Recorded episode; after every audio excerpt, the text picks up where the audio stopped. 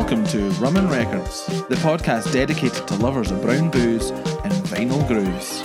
Hosted by two cunts called Craig. Coming up in episode 9, in a first for Rum and Records, we take a look at a single album. Kaytranada's 2016 release, 99.9%. We pick some of our favourite collaborators from the album and discover the man behind the alias. On the drinks menu tonight, a rum that isn't a rum, and a cocktail that fuses the purple producer's Haitian roots with his Canadian home. Craig, here we are once again. I like to say that a lot, but here we are once again. Episode 9. Nine. Nine, nine, bust a rhyme. Yes, 9. I can't believe we're here again. I'm very excited about this episode, as I am in most episodes, but this one I am particularly excited. For the first time ever, we are going to be concentrating on an album. We are indeed. We're going to concentrate on an album. And what I'd like to do before we talk about anything else is we're going to listen to the first track of the album. Yeah, let's do it. And just coincidentally, this track is called track uno, which, if you don't know, is one in Spanish.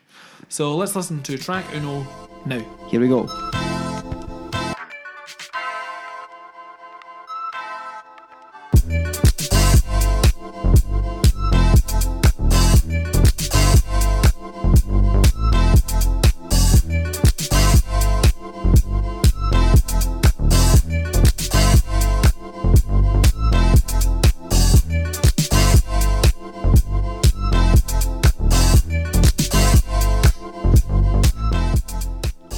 So, that was the first track of the album we're going to be discussing on this episode, episode 9 of Rum and Records. And I'm sure the uh, the more astute listeners will have guessed that that is it.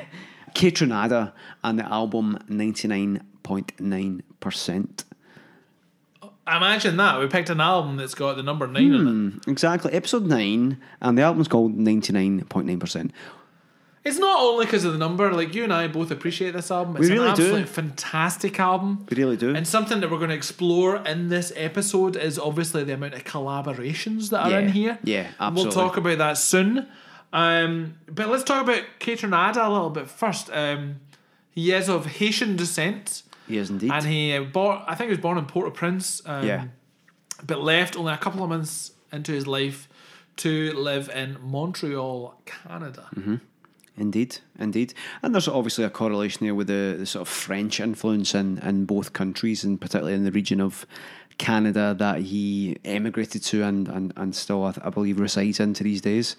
So that makes sense why why we do that. Um, it's an artist that I think deserves more plaudits, and it's part of the reason why we've brought him to the table. He, in, in actual fact, I was thinking about this when I was uh, when I was doing some research. He could have easily been part of solo pseudonyms. He could. He could have, but I wanted to kind of hold back on the whole electronic thing. I know we did Bonobo and stuff like that. We did a few electronic artists. Bonobo and, and Bibio, but then again, I didn't want to fill it with a lot of this kind of. Yeah, and he also could have even arguably maybe on unknown pleasures because he's, he's he's not that well known, certainly in the, certainly in kind of mainstream circles. But uh, we have selected him for this particular podcast where he gets all the all the flora essentially to his, to his own. Absolutely. Now, before we dive into Kaytranada's backstory and this album, I thought about what can we drink for this Yes, episode. Craig. Now, Importantly, what can we drink? I uh, I recently went to a kind of agriculture show in Scotland, and there was a, an amazing distillery based in southwest of Scotland, where I am originally from, and they were called Ninefold. Mm-hmm. Um, and I thought, oh, number nine, that would go really well. However, You had, you had a wee fucking semi, didn't you? I did. Ah, I was like, oh, this is going to click together so well. um, however, being part, well, being fully Haitian and residing in Canada, I actually had this interesting bottle in my drinks cabinet, and it's something that we used in our first unaired episode with Chris Hamley, Yeah. and it's a, a it's a kind of Claran or Claren, however you want to say. it. Supposedly the the the Haitian locals call it Claren. Um, Claren. Claren. Sounds, He's a ball of Claren. sounds Scottish. Um, but it's French Clarin, and this is Clarin Sajous, which you can pick up for about 50 quid. Woofed. Um, and it's it's a Claran, which is a type of alcohol that is unique to Haiti. Haiti. Yeah. Now, what's the difference between Claran and rum? Not a lot. Now, Claran uses cane sugar. Okay, so Okay. it's cane sugar. It's not molasses. That's why it's so light. Uses cane sugar and it goes through the same distillation process as rum. Here's an amazing fact though. In all the Caribbean, like all the islands and all the surrounding area, Yeah. there are 49 operating distilleries. Okay, so just under 50 distilleries for the whole, And the whole of the Caribbean? the whole of the Caribbean. That's pretty fucking amazing, actually. Well, in Haiti, there are over 600. Distilleries. 600 distilleries, all producing Clarin. Clarin. Clar. Clarin. Clarin. Um, now, it's described that these distilleries are artisan productions. Now, artisan's a word that's been picked up, which really just kind of means homemade, like Yeah. homebrew. yeah. Um, most of them are small shacks dotted around the countryside, producing for the consumption in their own villages. Um, locally, it can be bought on the roadsides in big plastic jugs, but obviously we have got this really fucking fancy long slender bottle. Yeah, beautiful bottle. Um, it's the only natural rum in the Caribbean. Okay, so it only uses natural ingredients. There are no additives to it, and that's where the kind of link to rum agricole Yes. comes from. Now, if you don't know rum agricole, it's it's something that we've discussed in previous bonus episodes, especially have indeed. Um, Craig Smith's very own "The Spice Is Right." Come on down. So yes, um, we're going to do Claran Sajous, which is probably one of the more readily available Clarans. It was actually named Drink of the Week by Imbibe.com. And it suggests that it can even be kind of brought into like straight on the rocks or even into a nice kind of daiquiri. It does have fruity notes to it. Mm-hmm. Just talking about because we did the spices right, I, I took a screenshot of the tasting notes, and again it goes over nose, palate, and finish. Oh, yeah. which seems to be the th- the, the main three The things. holy trinity of tasting notes. Nose, palate, and swallow, as Craig would I like like to to say. call it swallow. Um, so nose, it's got a very big nose. Do you want to have a little sniff of it? Aye, please. Oh, yeah, it does. So you should be smelling pungent herbs, Definitely pungent. damp leaves, Oh, yeah, I'm getting herbaceousness, yeah. mulchy fruit skins. Yeah, it's almost like muddled, like a muddled limes. You're not gonna fucking get over this, by the way. Other things that you should maybe get a hint of, and this is something I brought up in the last fucking podcast. No, no, pickled gherkins. Pickled gherkin. We just had pickled We just gherkins. had pickled gherkins. A hint of petrol Petrol? and Play-Doh. Play-Doh, fuck off. Who the fuck makes up these notes? Who the way? fuck? People are just trying to fuck with you. Do you want a little sip out of that bottle so you can tell us about the palate? Aye, actually. Go for it. Have a wee swig. Listen, I'm from Hamilton. I'm no stranger of sipping out a bottle. Go on. Show us your bum bank best. Now you should be experiencing something that's softer Wow. than the nose suggests. Is that softer? Um, yes. the Bear in mind, I've had this bottle for three years. I might have aged the Yeah, the bottle. finish was a little bit fiery. um, spicy cinnamon, Yes. tarragon, Hmm. overripe bananas, and squishy apples. I'm getting the apples. The banana a little bit, but I wouldn't say overly ripe. Now the finish. It's quite peppery. You want to give us a little kind of length on that finish? Uh, It's a medium, le- Medium long. medium long. and very clean with sweet green apples and green herbs fading quickly Yeah. to anise and a touch of cinnamon spice. Yeah, a little bit of the, the- I'm getting the anise and the apple for sure, I'm glad. for sure. So we're gonna we're gonna be having this rum or claran as we should be calling it properly. Can. I just uh, interject with one fact about this bottle? Please tell us a fact. The I mean, it's nothing like I've just looking at the label, nothing like I've like no credibility here for me. But it's fifty three point five percent. It is an overproof, and I actually thought about us going for an overproof rum for this nine percent because it's it's a high number. It's a high percentage. So we're gonna go with a, a Haitian delicacy, which is a claran, but because of the kind of Canadian influence, I thought let's mix it up. with maple syrup. Uh, well, I did. I was actually going to do a cocktail with maple syrup, but I thought that was too much effort. So we're going to go with ginger ale. Now, most people would mix rum with ginger beer, a very fiery, full-on flavour. Yes. We're going to go with ginger ale. The brand is Schweppes, but Schweppes has been amalgamated with Canada Dry. Yeah, I love those little Canada Dry cans. I don't. I've never. I don't. I just like the look of them. I nearly got the miniature cans, but it's too heavy for me to carry, so I got a bottle, well, two bottles. Now, Canada Dry was made by a pharmacist in Canada. Seriously. Um, and it's supposed to have kind of health benefits. Uh, You know, ginger's really good for travel sickness and like food poisoning and stuff like that. Is it? The main reason that Canada Dry became so popular Mm-hmm. is during the term of kind of prohibition. Oh, all yeah. the homebrew was so hard to swallow, had Yeah. such a hard finish, Yeah.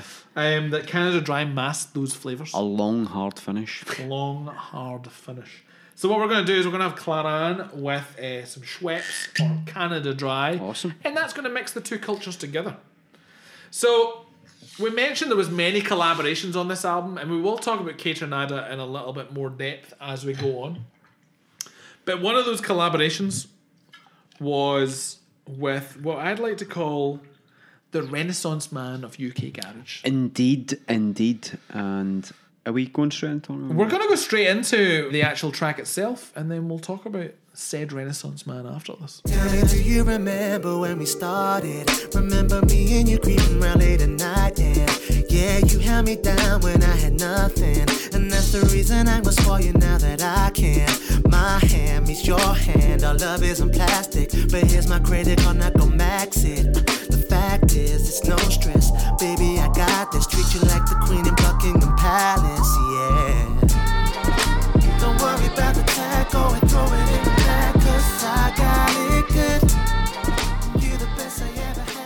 So that was uh, the first collaboration track, and if you haven't guessed it already, that was, uh, as Craig described him, as the, the Renaissance man of UK Garage. garage. Yeah, absolutely. And that was uh, another Craig, Yeah, uh, Craig David. Craig Triangular Fried, the trifecta of the Craig's. trifecta, the whole trinity. And actually, uh, on this album, and there is many collaborations, as uh, Craig mentioned, but when I first listened to this album, I remember having it on. I was working from home. I had it in my office, and I was playing it right on, on vinyl.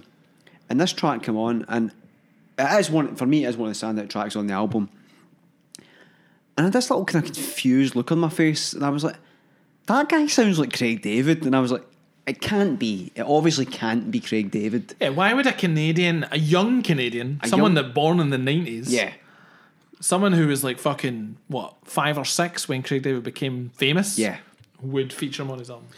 particularly for an artist who pretty much disappeared as well. Yeah. Um, after he's kind of like shot to fame after his debut album, and And his collaboration with Sting. Don't forget about that. well, of course, of course. But yeah, no, I was like shocked and almost, almost a little bit embarrassed. I was like, "Fuck, no, I, this can't be." I almost like felt a bit like fraudulent that. But then that was my initial reaction. But when I time to think about it, I thought, "Oh well, okay, fair enough." That's a kind of good reaction as well, though, because you couldn't believe that a song was that good and it featured Craig David. Exactly, exactly. And I, and I thought then I had to like check myself for being a bit snobby about stuff like that. Yeah.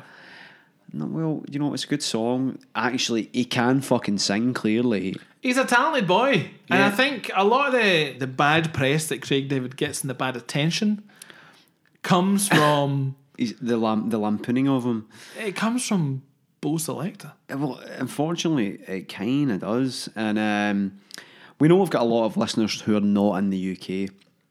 So, for, for those of you not in the UK or those of you in the UK not familiar with Bo' Selecta, it was the kind of brainchild. It was a kind of sketch show from a guy called Leigh Francis, who produced many memorable characters and different different things in the year. I mean, I love things like Keith Lemon, what he does just now. Absolutely, but, so good. But basically, this show was a kind of mashup, and it featured these kind of like grotesque, uh, sort of rubber masks of people, and basically Craig David was sort of uh, fictionalized and lampooned as being this kind of northern guy, and it- guy with a peregrine falcon called Kes, obviously, from the the, Mike, Um, the Mike Leigh film, of course. and he had a piss bag. he had a piss bag. He was incontinent, and it, it was kind of hilarious actually. Um, But he was famous in that sketch, just like how Daniel Bedingfield was also lampooned. Yeah. he liked to sing his own name. yeah,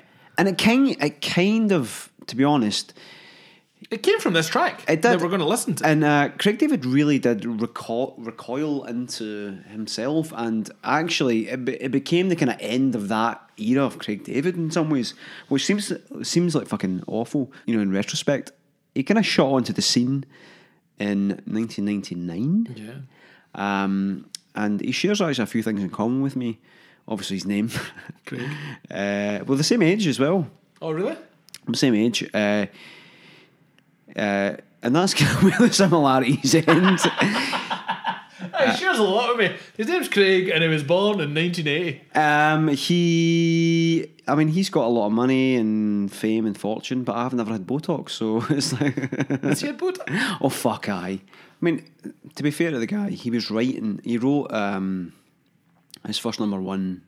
What would go on to be his number one? He was seventeen years old when he wrote that Seven Days song, and you know he's got talent. He, he definitely's got talent, but he, he burst onto the scene in '99 with a track that we're now going to listen to, and, it, and he, and he kind of was a guest vocalist on this track. I'm going to play it for us now, and we'll Please talk about do. it. Yeah, aye.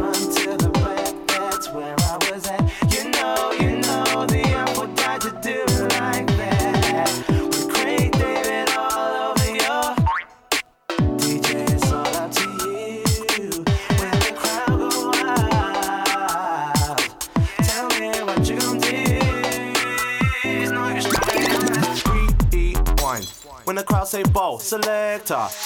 Rewind. When the crowd say ball, selector. So, for any of you of uh, a similar age to me, uh, you, that will probably be uh, a song you will remember either from your kind of early, kind of mid-teens, or your early, your kind of early twenties. But it, it was a banging tune, actually. It really Artful was. Dodger created a fucking scene, by the way. They really did, and they took a lot of uh, this kind of garage. I don't, don't think it was called, maybe called garage in the US, but they took a lot of music inspired from the US and they brought it over to the UK, and they were one of the kind of pioneers, as you said. Yep. And we were chatting there in the in the Interim. interim, and you talked about Phats and Small, and there was a couple other artists that were kind of kind of became known as this kind of UK garage scene or speed garage, as it was, it was sometimes known. Never heard of it called Speed Garage. Uh, it was apparently. It was. It was. It doesn't Uh, seem fast at all. Well, some of it's quite fast. Oh well. So I mean, Craig David obviously very um, akin to collaborations, very used to collaborations.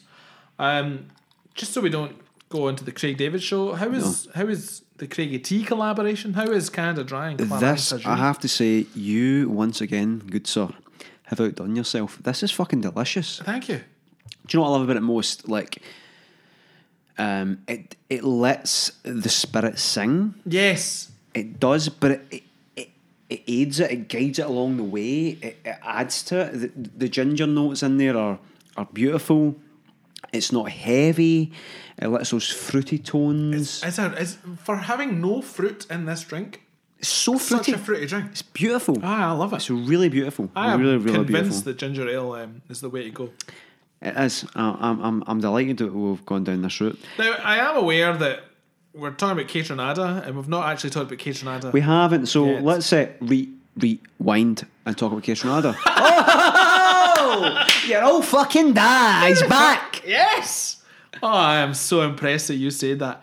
So, Kaytranada, born in 1992, is, as we said, a Haitian Canadian DJ and record producer. Born in Port au Prince, uh, moved to Montreal when he was just a couple of months old, and actually began to DJ at the age of 14. And was he christened Kaytranada? What was his name? What was his actual name? Um, Louis Kevin Celestin. Or it could be Louis, I don't know. Who knows? It's like Louis Theroux. But I think he was known as Kevin, wasn't he? He kind of goes by his. He does go by Kevin, just like me, actually. Just Yeah, like you. So here's a fucking Here's a little. spicy bit of gossip. My name's not actually Craig. What the fuck?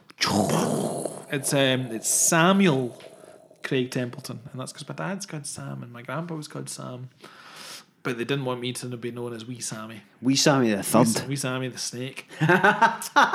um, so actually, Kaytranada began DJing at 14. He was actually held back in school three years in a row. He hated school. and ended up He being in, hated uh, school. in the same year as his brother, Really? his younger brother, and he really enjoyed hanging about with his mates there. I actually had a band with my brother and his mates as well, so kind of kin spirits there. And it was his younger brother that introduced him to FL Studio, Fruity Loops, as they as they Yeah, call Fruity it. Loops. That's right. Yeah, yeah. Um, so yeah, he he's found this um, unique talent for making beats. Obsessed with kind of US hip hop. Mm-hmm. Supposedly there's a video out there of him rapping over the top of Fifty Cent's Candy Shop oh, really? and not actually understanding what Candy Shop was about. He just wanted to be Ah. a US rapper. Um, so yeah, ninety nine percent, ninety nine point nine percent is his debut album. Won countless awards. The especially the Polaris Award. Which, that was the Canadian Music Award, wasn't it? yeah, and I have to say here, Canada is so supportive of their musical artists. Other people that have been in that um, kind of awards thing is a bit like Alexisonfire, which was a hardcore band set in color. The sub kind of band from that act. Billy Talent, another kind of punk band. Like they can be the most abrasive, non-conformist music, but Canada will support. them. Yeah, but I mean, there's also lots of good pop acts and stuff coming out of Canada as well. I think up for that same award was people like Carly Rae Jepsen and stuff like that that year. So a real diverse kind of mix of music in there. But it's great to see that type of artist win. I thought that was fucking awesome. Aye. Based on like we bit like uh, we talked about Dent May back. Aye. Previous episodes. that fucking Beijing Aye, Music Award. Exactly. Best Exactly. international it made, artist. it made me think of that. It, it, it definitely did. But it's his debut LP and today is only LP. Yes. Um, and it has a real kind of. I don't know. I mean, you mentioned like hip hop and stuff there, but it's a real kind of genre bending album. It does fuse together lots of different stuff. Those kind of deep house synths Yeah. that are going on, those bass lines, that sub bass. He did say, like in some interviews, he's more of a kind of like a dance type persona. That's what he likes. That and uh, some of his interviews are absolutely they're, they're really funny and some are quite poignant. and We'll probably get to, but uh, he talks about like um, being on a gig, and it was one interview I read. I can't remember what it was, but he said he was really like quite quiet and reserved, and you know, we're going to his like changing room, and he starts talking, and like the minute he goes out on stage, he's like, "Ah, right, I don't want you motherfuckers to be sitting there bobbing your heads, looking your phones every two minutes. You want dance? I, want you to get into this gig. He wants that kind of whole dancey kind of vibe." Which is which is quite cool because like that whole kind of like hip hop scene can be very much kind of a bit too kind of like a bit too cool for school almost. Um, but I, I just he comes across as being like a really fun and interesting guy. I think he's um he's got such a personality because he's been through a lot and he's so down to earth. A lot of the interviews that I read about, he was still living in the basement of his mum's house, Yeah. sharing a, a basement bedroom with his brother. Um, and that was even after he got famous from his first um his first kind of exposition to the limelight, which when, was when he done an unofficial remix of Janet Jackson's "If." Oh, that went fucking huge into it. So he's been described as a SoundCloud superstar, and I think maybe um, it'd be best if we maybe play like a little snippet of that track. yeah, let's do that now.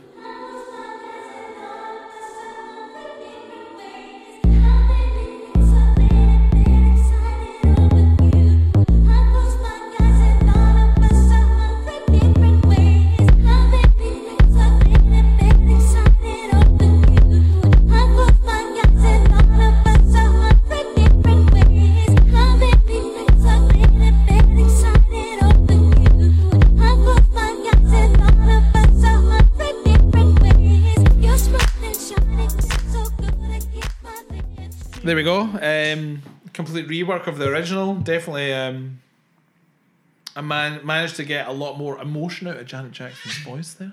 Definitely. And it was on the back of that that he managed to get his first kind of bookings as a DJ. First time he went on a plane since moving to Canada as a like a Aye. young infant.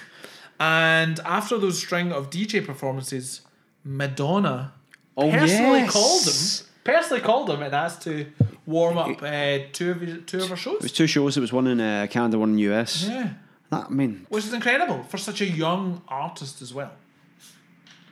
So he's no, um, he's he definitely kind of caused a, a shake up on the scene. and he was like uh, like a number of like. I don't want to like say he's a hip hop artist because yeah, there's so much more going on there. I would say like a lot of people in a lot of interviews and a lot of like um, reviews have called kind of genre defying, genre bending. Um, no, absolutely, and it- but he did start his career like a lot of those type of artists did, where he was like more of a producer, DJ, collaborator, remixer of a lot of these tracks. And he continues to do stuff like that, but he's very much an artist on his own right. And there is a lot of collaborations on this album, but there is also tracks that he is just created himself. Well, supposedly one of the things that um, really um, made him feel quite down on himself, especially living in a basement of your mum's house, is that yeah, he was famous for doing DJ and stuff, but really he wanted to be known for his actual artistic output of his own. And one true thing that he really wanted to do was make beats for Yeah. hip hop artists. I mean, it's like kind of how like people like Kanye West and stuff started, and but he is like he he does put me in mind of, and I know he is influenced by people likes of like, and we're not massive hip hop fans, but like artists like Madlib and J Dilla, that kind of whole kind of chopping and cutting stuff up, and he he has said he's like an obsessive collector of like kind of esoteric sounds. You know, he does like all these kind of like weird random. Uh, records that he'll get for like little clips of like uh, like stuff. Well, I was wanting to touch upon his record collection as well because he has a, an avid record collection, and he was once quoted saying, "I barely buy any records that are made past 1989." Um, and although that was an exaggeration, like a lot of the sounds that he uses, especially in the tracks where it's just him, his non-collaborative tracks, Yeah. I think there's only five of them on this album, um, are quite retro. Yeah, do you know? I have to say, like reading some of his interviews, I was really inspired. He he talks about a lot about um, like Brazilian music and Yes. stuff like that, and he's like, you know what? There's so much good stuff out there if you just kind of open your mind to it. And he's like, you could discover literally an album that can be one of your favorite ever albums. But he, d- he does talk a lot about mainstream stuff as well, and he, he wants to understand what people were listening to in the 80s and the 90s, and like because he is, as you said, you know, he was born in like early 90s, so he, he understands like there's all this music that's gone before him that he could potentially be missing out on if he's always just looking for like new shit. And I think there's a lesson really there to be learned um, by everyone. And I think you and I are are kind of very much in that camp of, you know, yeah, we're open to new music and new artists and all that kind of good stuff. But there's so much good shit there, and you know, not just kind of mainstream stuff and not just stuff in the kind of Western world. Go and go and seek out slightly more unusual stuff. Absolutely. Now, um, you mentioned collaborations. This um, podcast is not only dedicated to this album, but the collaborators as well. And round about this time where Kaytranada was making a name for himself, this next collaborator was also making a name for himself. Yeah. Um, the track is known as Glowed Up, and it's with Anderson .Paak. And we're going to listen to that and then discuss them a little bit more in detail after. Even if I slowed up, got enough work to last the whole damn night. Yeah. Lately I've been glowed up, feeling like the only one out here.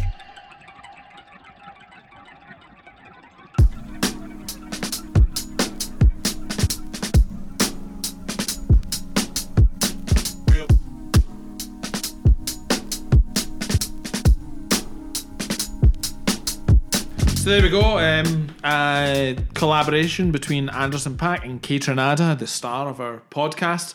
And it's really interesting. A lot of the tracks on Kaytranada's debut and currently only album are kind of split into two. There's like a kind of prologue and an epilogue. There is. Um, and so much so, like in, in the first track, track Uno has that. Yeah. Even the Craig David track kind of has that, but this one is so apparent. It's as if does. there's two tracks. And I remember always kind of listening to this and thinking, is that a new track? It's kind of like a hallmark of his, isn't it? It really It seems to feels be. like it. Um, and it really suits Anderson .Paak as well because not only is he as a, a synced kind of rapper Hmm. and very legible, but also he's, he's such a smooth, soulful, Oh, yet funky voice. yeah.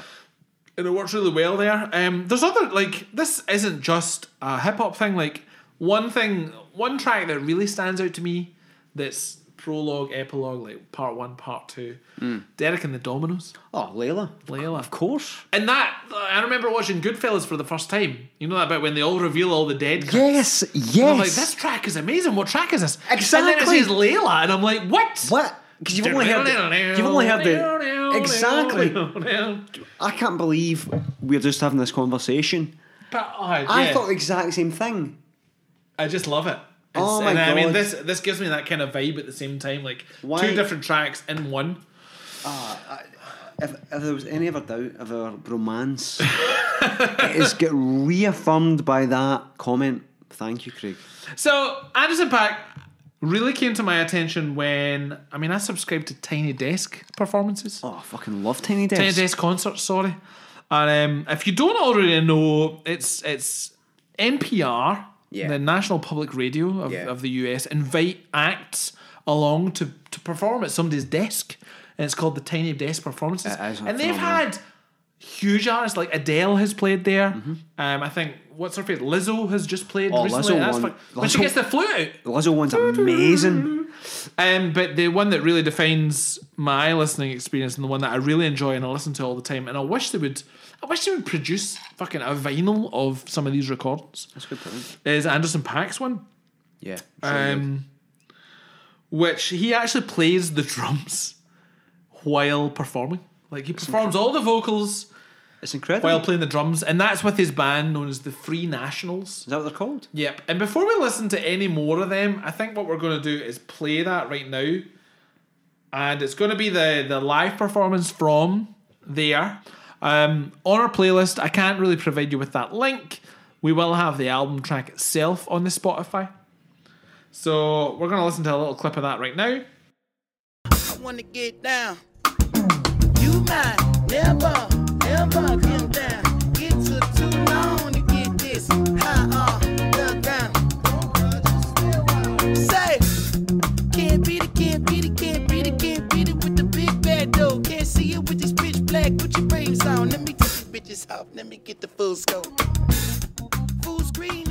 Anderson .Paak on NPR's um, Tiny Desk Concerts, which is a fantastic episode, probably one of the best ones out there. Um, but if you've never really experienced that, definitely go and check it out. Just search for Tiny Desk. Now, Anderson .Paak is a really interesting guy. Again, he was um, he's had quite a good background. Um, he originally was a teacher at a music school. Really? Yeah. Um, and then in 2011, prior to being a successful working musician, he was working at a marijuana farm, but then was let go without warning and actually became homeless with his wife and child. Oh shit. Which is amazing because in two years later, he actually produced, and this is one of my favorite things, he produced an EP called Cover Art.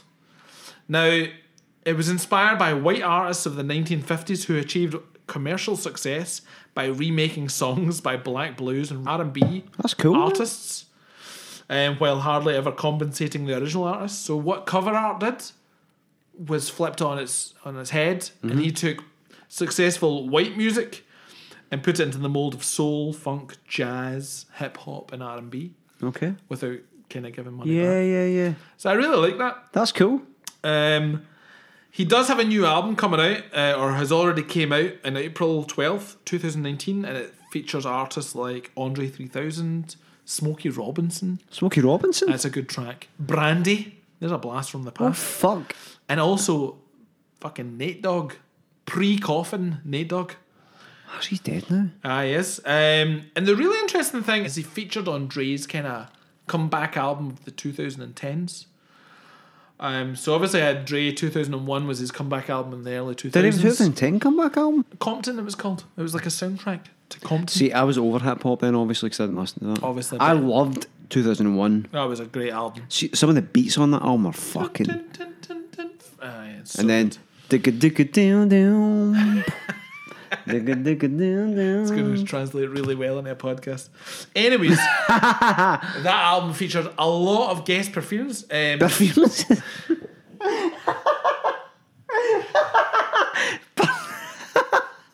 guest, He's wearing full William Reese. He's wearing full William Reese. Perfumes. It's the funniest thing ever. Yes. It featured a, a lot of guest Sorry, it's been really funny. appearances. I was trying to say performances and appearances at the same time. appearances from um, Anderson himself.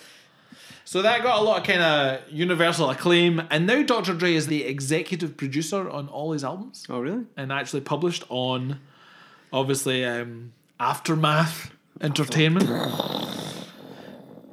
Now Anderson Paak has got a kind of he's he's got an interesting look. He's got this amazing set of teeth, like this fucking massive Big set of set gnashers. of chompers, gnashers, and uh, he's actually got a tour going on right now called Best Teeth in the Game Tour.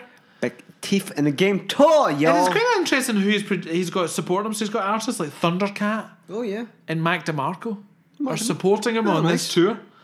Um, eclectic.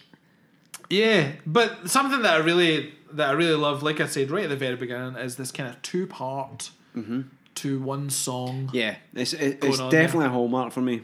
It, it definitely is, and it's like revisiting this album again recently and having like been listening to it almost like on repeat for the last couple of days.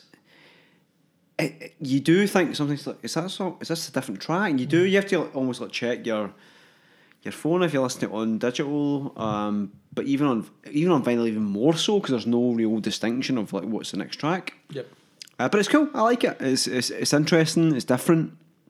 Um, I like that kind of whole kind of narrative to it. It's really cool. Cool. So we're going to move on to an instrumental track again, a collaboration. This time with another Canadian act. Yeah, another Canadian act, and I'm just going to play this, and then we'll chat about it after.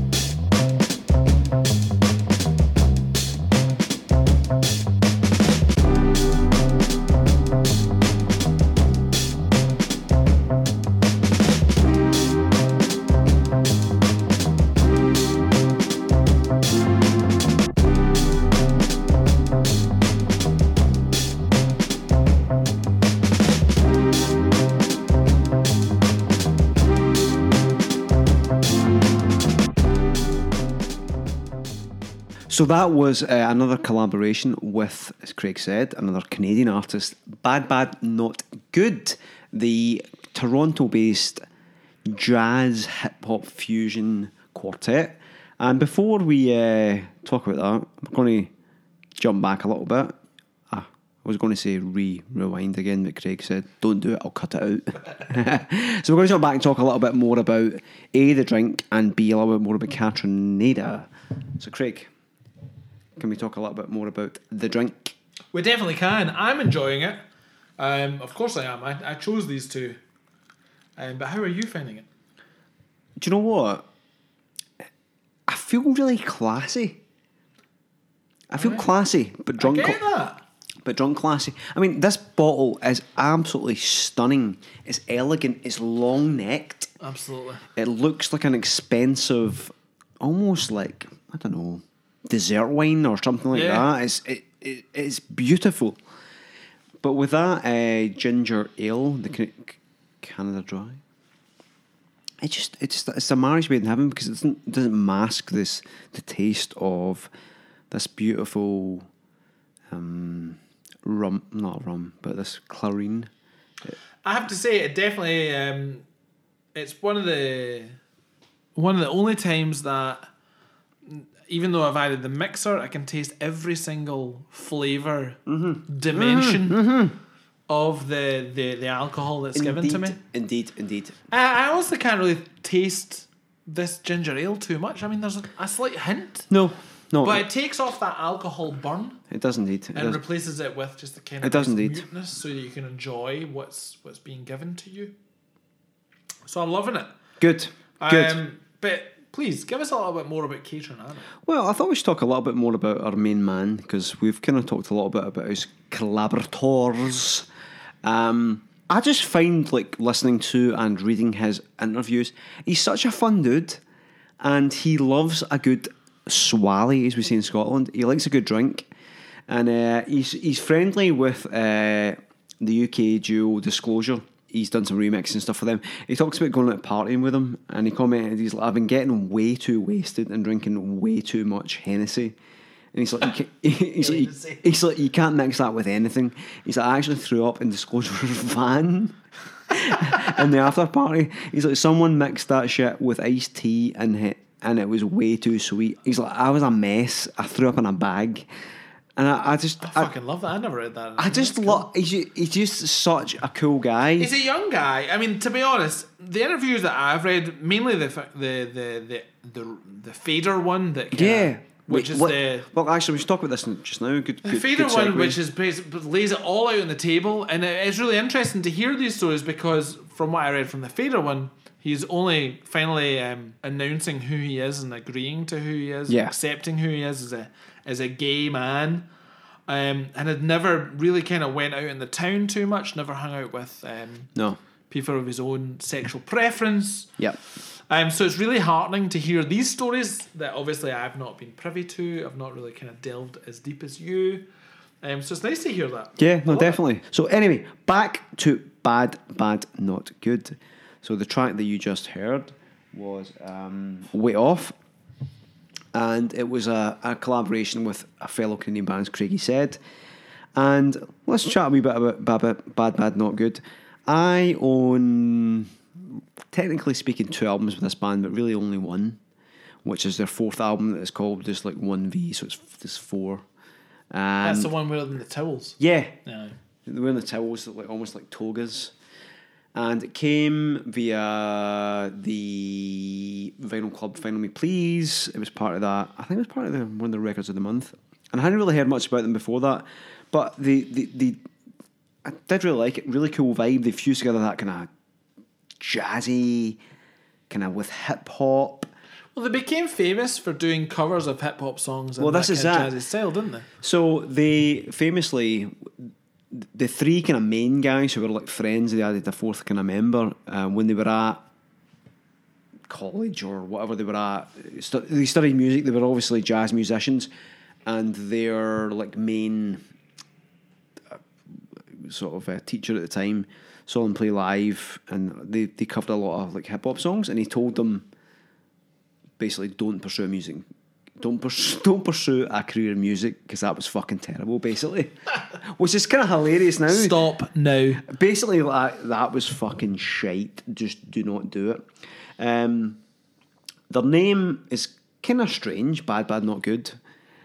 And it came via a friend who was in the kind of TV industry, and it was apparently earmarked for some series, some sitcom that never ever happened. So they kind of Took it. took it and thought, oh, we'll use that. That's a good band. It reminds me of Chewing the Fat. Good guy, good guy, Aye. good guy, wank. wank, wank, good guy, wank, wank, good guy, good guy, wank. Um, the uh, the second album I own is a Late Nights Tales album. So Which we've talked about before. we have indeed. We've talked about Bonobo and a couple other artists and Khruangbin, etc. Some really cool shit on there. Um, some stuff that we've mentioned previously on the podcast. Uh, the opening track is a Boards of Canada track. Is it? Yes, indeed. I've not listened to this co- um, compilation. It's really good. Uh, they've also got people like Thundercat, who's also appeared on the pod. Is this the double orange vinyl? Or do you just have the black one? I think I just get a black one. I'm sure they released it on double orange as well. Uh, no, shit, I maybe do with the orange. Shows how much you listen to it. I've listened to it once. I'll be honest. Typical vinyl collect. Uh, but they've also got some cool shit on there, like Stereolab, Charlotte Day Wilson, who I Who the fuck Charlotte Day Wilson? Ah, very soulful kind of current American singer. She's on the album as well, and I almost chose that track to talk about them, but I Probably didn't. shoulda. I should have, and I put it on one of our playlists. You should have fucking heard it. But what track have you picked? well, I've picked um, track called "Time Moves Slow." The best track on the album, I would say. It possibly is, yeah, It definitely is. and it The only one I remember from the album. features almost like a, a kind of hero of ours, like a kind of, in some ways. Yeah, that's really it's quite comical. Um, I I try and recall who first showed me the video of them playing live. Well, you showed it to me, so I know. Well, I did, but I can't remember where I found it. But yeah, um, Future Islands singer um, Samuel Herring is that his name? Samuel T. Herring, Samuel T Herring. not to be confused with Samuel that's Herring. Samuel Herring, yeah. Um, I really like this track. It's great, and it's interesting that the two people that you've talked about also collaborated with other artists. Yeah, Um, interesting enough that I don't have anything to say about it. well, you know, Future Islands are like when Craig showed me this video. My my, my first reaction was just hilarity, and I was like pissing myself watching this kind of really energetic. Uh, Did you see him live? I did see him live. I, I went to Manchester to see him, and I was like, he didn't disappoint. Let's put it that way. Um, it was. He loves hip hop. I've seen him freestyle. He was. Cr- it was crazy with the energy and the dancing, the, uh, the Cossacking and the driving of the hips and all this kind of stuff. But um, here he's he's more in he's kind of like because he's a bit of a crooner, isn't he? Oh, definitely. and he's he's in pure crooner mode. The interesting thing about this track, when you actually listen to the lyrics, it's really sad. Absolutely. Time It's- moves slow. It's it's basically a breakup song. And It's uh, also got that kind of lonesome organ. Yeah. the bass in it is amazing, and that kind of that kind of with the drums as well. It's just such a nice track. So I'm going to play it for you now, and we'll have a little chat about it after. Running away is easy. It's the living that's. And loving you was easy. It was you leaving. But what was I to do? Couldn't help myself falling in love with you. There we go, Samuel T. Herring. Such a soulful voice. Actually reminds me of a lot of um, old um, soul singers. like old lady. It's kind of like an old lady. That was really insightful, Craig. Yeah, such a soulful voice. It reminds me of old souls. Fuck off. That was so lazy. That's lazy. It sounds like an old woman, No, but emotive. I think he. Yes. Anyway, I really like it. Um, but I know that you want to say things before we enter our last track. So no, I was just I was going to like wrap up on on uh, bad bad not good, an artist that was kind of like thrust upon me in some ways via the music club, which I'm glad they did in many ways. But I was it's a it's a wee bit of a humble brag, you know. I like to do that. Uh, in New York last summer, and I was staying in Brooklyn, and there was a free gig in Prospect Park, and Craigie T calls it a concert. Uh, sorry, not a festival. it was a festival. It was outside. it was in a park. How many people It played? was How many people played? Just them. It was It just wasn't fucking just them. It fucking, no, it was one other person. Ah, a festival. Shit. Sport act. And it was it was fucking amazing. cool. It was a free concert. That's the one where it was wet in the grass and you had to get stuff to sit on it. Yeah, well I bought a I bought a picnic no, what do you call it? Picnic blanket. Picnic blanket. Uh, Do you know where I bought it? At the M and M shop in Times Square Oh, for a what? fiver. Just for that concert. Well, no, because we went to we went to Hangman that day. Central Park. Central Park that day. That's cool. Uh, it was it was cool. I had to really convince Gillian to go because she's like, I don't. Who's this band? You mean it's got a minus three star rating? Bad, bad, and not good. Exactly. Not I had to try and like massage this, and uh, really good gig. Uh, I went to get drinks at one point, and I come back, and Gillian wasn't happy because there was some pricks playing frisbee, and someone spilled the drink over her. So I was like, oh, for fuck's sake. I remember you saying that.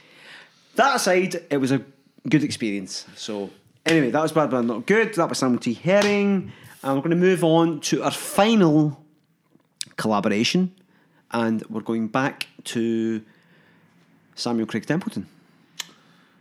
So we're going to finish this with another um, collaboration. Obviously, the collaboration with is with another UK artist. In fact, it's a UK artist that really kind of turned me on to this kind of um,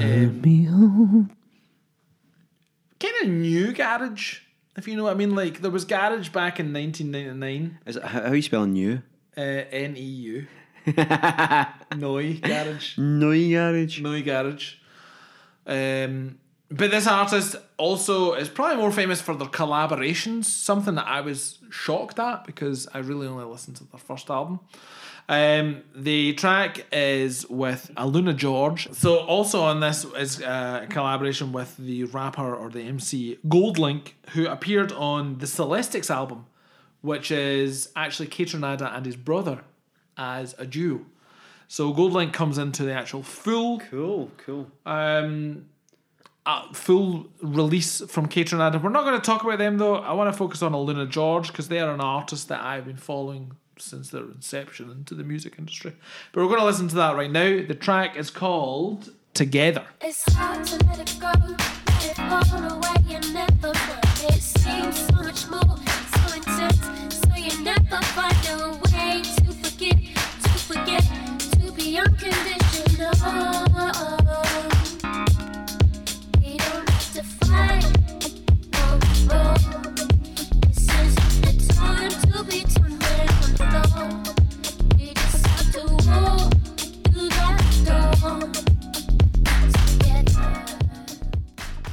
So there we have it, our last collaboration that we're going to talk about tonight. Obviously, there was a lot more collaborations on that album, um, so many, and it really kind of makes the album what it is. Yeah. But the reason why I talk about Aluna George, it was it was one of the like I said, the first acts that really kind of got me into this new sound of a Indeed, of, of indeed. UK electronic music. Um, so Aluna George are an English duo from London, and they consist of singer songwriter Aluna Francis and producer George Reid. And their first initial release Mm-hmm. was a single called "You Know You Like It," which is like actually the the release that kind of caught my attention. Yeah, and we will. Uh, We're definitely we're going to we're play gonna- that. we're That's gonna be the last track that we go We out. But we'll talk about more things. Interestingly enough, I heard this track, um, and this is only for UK people, but you know that program on Channel Four, Sunday Brunch, with fucking what's his face and the other cunt, Oh, with hello Tim, hello. what's his cunt Simon Rimmer. Simon? By the way, Lovejoy, is it? I had an argument with Simon Rimmer on Twitter. Did you? Aye, Wee baldy bastard. yes, exactly. Anyways, between their breaks, they always play like kind of latest music, and this Yeah. was one of the tracks. Really? Yeah, aye. Um, and I, I loved it, and um, I remember listening to it all the time, and it took a couple of years for the actual album to come out. Um, now, interestingly enough, when you go into Luna George on Spotify, their most popular track is "You Know You Like It," but it's a remix by some prick called DJ Snake. And Really? it's had 328 million plays. Fucking hell. 328 million plays. The and and in fact, most the most played songs by Aluna George are all um, collaborations, ones that they've appeared on other people's tracks. Most notably, I would say Disclosure, who we just discussed. We talked about Disclosure. Yeah. Um, Aluna George were on the track White Noise, and it reached number two in the UK that that Disclosure album is actually pretty good. It's not too dissimilar for some of the vibes Kaytranada Yeah. creates, so I can see why they're friendly. I mean, one of the things I don't really understand is when you're collaborating, only one person's the vocalist and the other person's the producer. What role does the producer actually take in those collaborations? Who knows? I don't know, and I can't give you that answer right now. Anyways, Who knows? um, the debut album is called Body Music. It came out in 2013. It has singles like You Know You Like It, Your Drums, Your Love, Attracting Flies, and Best Be Oh, Believing. Attracting Flies is really good. Attracting flies is great. It's talking about like like how much shit you're talking. Like Yeah. your, your talk is attracting flies. Yeah, yeah, yeah. Um, so many good tracks. I, I I really love the vibe that the producer brings. So George Reid actually used to be a guitarist in a in a math rock band called Color. really? Um, but he really does appreciate minimal production like the Neptunes. Yep. And just like a lot of people, the music, his approach to music making kind of stems from being lost in all this software that's now available to him. Uh, and the two actually met when George Reid was produced, um, remixing Aluna Francis's previous group called My Toys Like Me. Um, so he was remixing her band and then realized that it sounds really fucking good, and they they made an album together. Cool. That album is amazing. I've got it on vinyl. Do you? It's very very heavy. Um, I think What? it's a It's double heavyweight vinyl. Really? Yeah, it's so good. Like I said, it's got so many amazing tracks on it.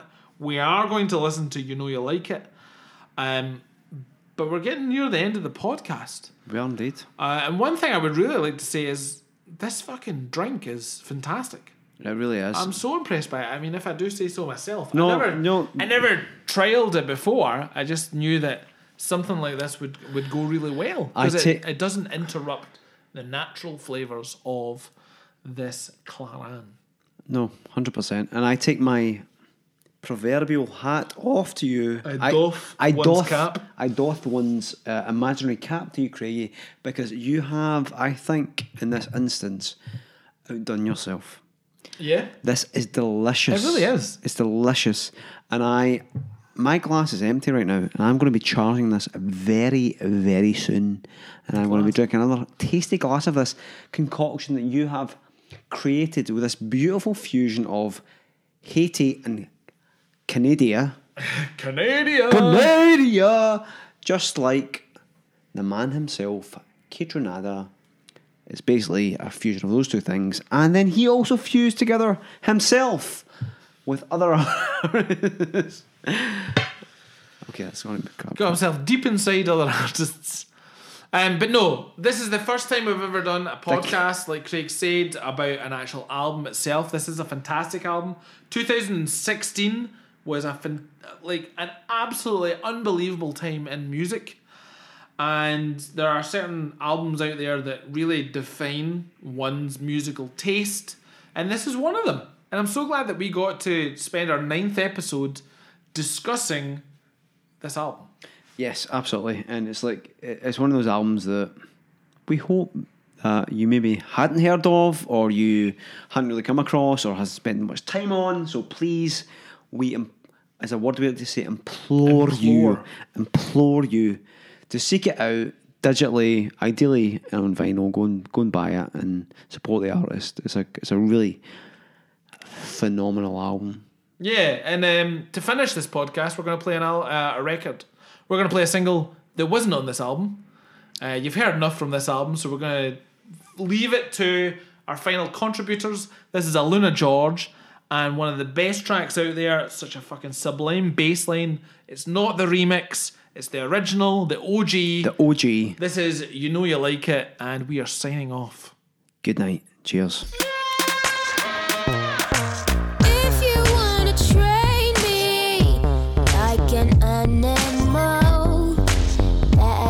Your eye on my every move. There's no need to be so damn cruel. Maybe you got nothing to prove. I'm no fool, no.